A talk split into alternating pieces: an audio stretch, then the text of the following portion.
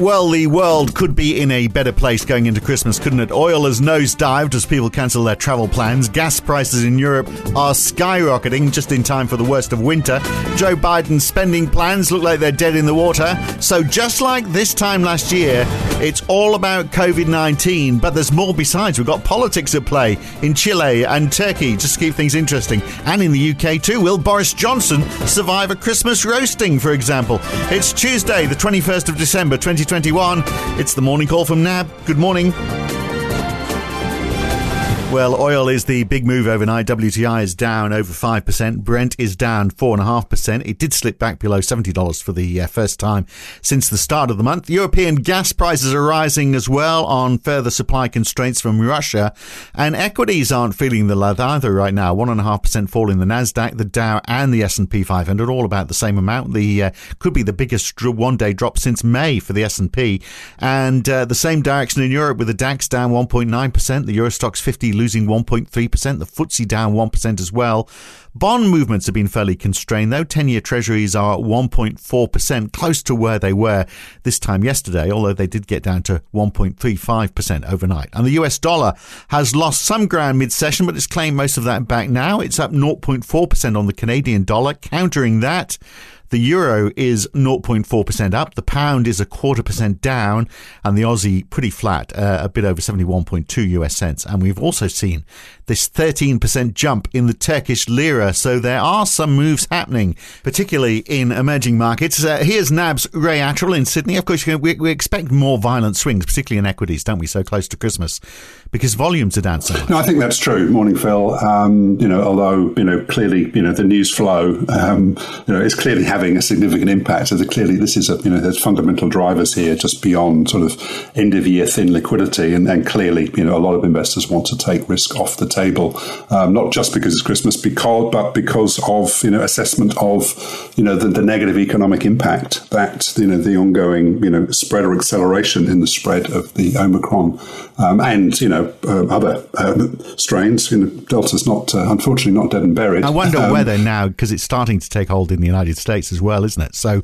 uh, more than 45 states have now got it. Uh, they had a thousand cases over the weekend, which is a small number, but of course that's where it starts. Uh, the total COVID cases in the US has grown 21% over the last couple of weeks. They've had a 16% increase in hospitalization. So we always think that you know the US is coping with this all quite well, but I mean I wonder over the Christmas period whether we'll find that changes quite a lot. Oh, oh, certainly it will, and uh, and probably the best indicator of that is if you overlay uh, a chart of UK cases against US ones, and you lag it by just a couple of weeks, you'll see that the US pretty much does what the UK has done, you know, a little bit earlier, and that is telling you that we are going to have a surge in. Um, uh, in, yeah. in, virus cases there. So um, you know, and that, that message I think is not being is not being lost. And I think the other message that isn't being lost is it doesn't matter whether you're imposing you know draconian restrictions, a la the Netherlands, or whether you know in other parts of the world, including down here, we're saying, look, you know, we've actually you know abandoned formal restrictions, even though we're urging you know sensible behaviours. Um, you know, so whether it's voluntarily or otherwise, we are going to see a dramatic decline in, mm. in mobility in coming weeks, and and quite frankly, just a lot of people don't want to catch COVID for Christmas. They're doing everything that they can to preserve the coming weekend in terms of being together with family. And so that is, is obviously causing a, a massive crunch in activity. And, uh, and that, of course, I think you know, feeds into why the oil price is as, is as low as it is. But against that, you know, look at gas prices in Europe. They've surged another 8% overnight just looking at the numbers, um, were they up 123% in the last three months? And I was talking to Gavin last night. Sixfold, if you take it for the year, sixfold. Uh, that's right. For that's Euro- right. European gas.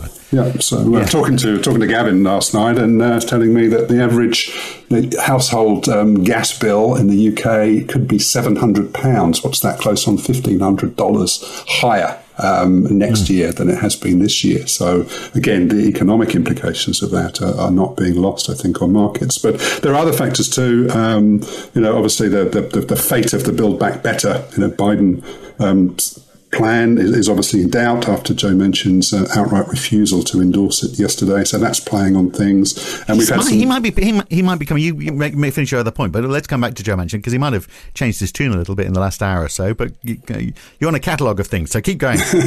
well, no, I was going to mention emerging markets, and uh, certainly when yeah. I was clocking off yesterday, you know, the Turkish lira was having a, you know a fresh spurt lower, um, but just in the last uh, you know just as, just before we started recording this, you know, the Turkish lira has gone up 12%, and I'm still trying to catch up with the news. But apparently, uh, President uh, Erdogan has announced a whole uh, range of measures designed to protect savings from fluctuations in the local cu- uh, currency. I'm not, I'm not yet on top of this fully, but there's a big reversal. But against that, you know, we've seen that the Chilean peso join the emerging market naughty corner, naughty corner yesterday following the election mm. of this uh, young um, leftist, Gabriel Boric, to the presidency. And that's, you know, eliciting all sorts of concerns about higher taxes, social spending, um, government uh, regulations. So that obviously feeds into concerns about you know how welcoming um, you know, Chile will be to, to, foreign investment, particularly in the mining sector. So uh, that message hasn't been lost there. So certainly we've got a bit more volatility in, in emerging markets. I think that we can add that one to the list just at the moment.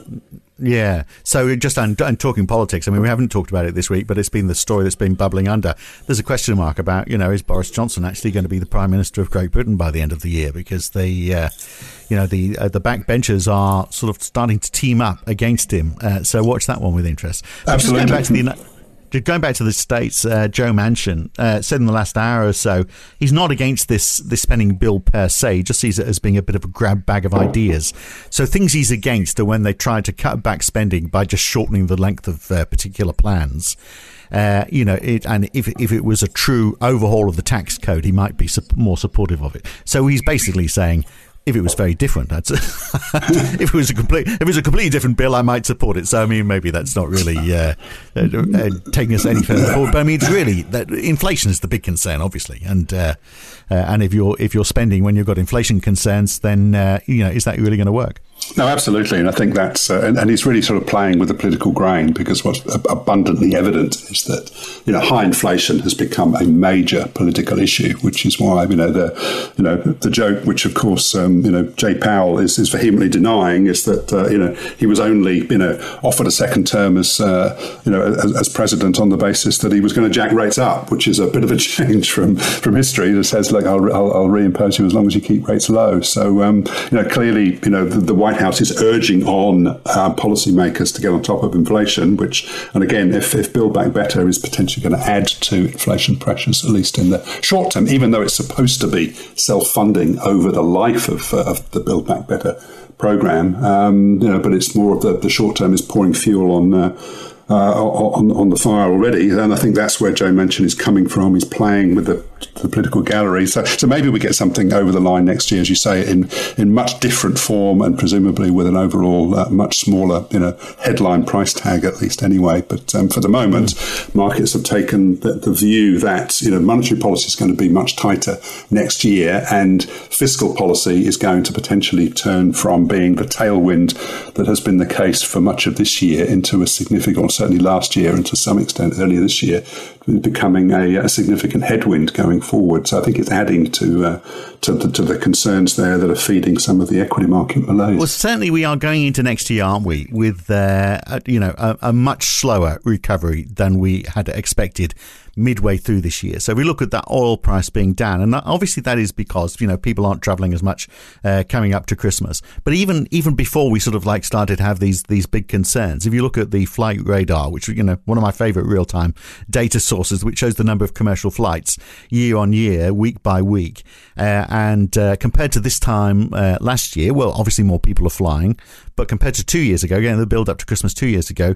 uh, still 19% down. And it's been like 19 or 20% down through pretty much most of the year. You know, we've not, we're not back where we were. And when you look at that graph, the, the gap is not really narrowing a great deal. It is a very long, slow climb back. And I think that's the case for a lot of industries. And you wonder how quickly we're going to see any recovery next year.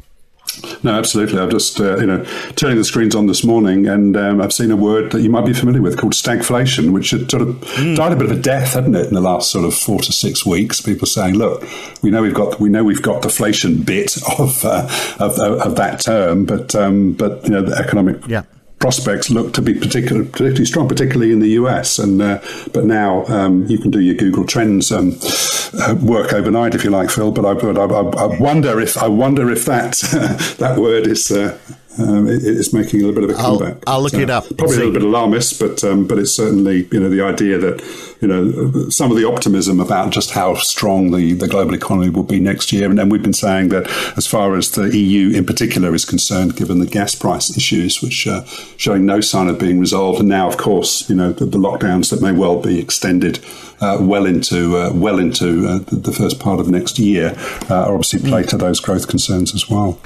Well, I can tell you that Omicron has as many in the United States has as many searches as that three-letter word beginning with S, uh, which has been a, a, favourite since the internet started. Uh, but so it's as popular as that is. Uh, but six times as many people are searching for the word Christmas. So let's take uh, let's take some hope on that. We we're still in the uh, in the Christmas spirit in these in these last few days. Look, uh, and in these last few days, there's still a few things going on. We got the RBA minutes today. Are they going to shed any more light on the uh, approach to tapering next year? I know they're looking at, at three options, and I know uh, NAB has a, a, view on which which one of those is most likely. Just stop altogether in February. That's right. So that's well, that's obviously based on our own forecast for how we think um, you know the economy will evolve. excuse me, next year, but also you know the data flow between between now and and, uh, and the next meeting in February, and obviously you know the labour market in particular continues to uh, to surprise the RBA's own forecast significantly to the upside. So you know, so we're favouring that sort of sudden stop, if you like, come February. But the RBA's uh, Governor Phil Lowe made very clear um, in the speech last week that there are sort of three options on the table to sort of taper or you know or, or carry on um, or, or, stop the whole thing. So we might get a little bit more colour in, in, the minutes on that. But also, you know, mm. one point that came out last week was that uh, Phil Lowe was still adamant that the conditions for higher rates were not going to be in place in 2022, but um, isn't providing the kind of pushback against uh, you know potentially you know the conditions being in place for 2023, let alone 2024. So anything in the minutes that sort of suggests that they're further rowing away from that sort of previous high conviction that um, rates were going nowhere for at least a couple of years will uh, attract a bit of interest as well, I'd suspect. And Canada's retail sales today as well, and Europe's consumer confidence also for, for Germany as well. We know they're not going to be rosy. How can they be when people are struggling to heat their houses? Uh, but um, you could assume it's all over for Christmas, but it's not really because uh, we, we get the PCE deflators. Obviously, you know, the very important number right at the end of the week. No, absolutely, and it's the only sort of I think that, that stands proud as, as the last remaining bit of glamour stat, if you want to call it that, for the end of the year. And uh, um, you know, obviously, it tends to you know the movers there tends to lag the CPI, so there's probably less chance of a big uh, upside surprise relative to CPI. He says famous last words, but uh, um, but yeah, other than that, it's really just sort of bits and bobs. Um, you know, dribbling into the year end. So I think the focus will remain very much on uh, on obviously you know how the virus is, is impacting on, on economic activity you know, either side of, of Christmas, which uh, I say in terms of the the Google search, I hoped it was just Christmas, not Christmas, not cancelled. So uh, I think you know the fact that people are being as, as you know restrained as they are, you know, hopefully is a good omen in terms of people being able to get uh, get a Christmas weekend away with, uh, I think with friends and family. World, mm if we were told Christmas was cancelled, I think wherever you are in the world, people would just ignore it and just carry on anyway, wouldn't they, regardless? Because we mm-hmm. are determined to have a good Christmas this year, wherever we are, I think. Absolutely. Good to, and I hope you do too. Good to talk, Ray. Catch Thank you, you, you too, Phil. Cheers now. Bye And I've just looked it up. Stagflation actually peaked on Google searches in early October. It's down two thirds since then, but that doesn't mean it's not going to come back in the new year. We have one more show before the new year. I'm back tomorrow morning with Rodrigo. See you then. I'm Phil Dobbie for NAB. Enjoy your Tuesday.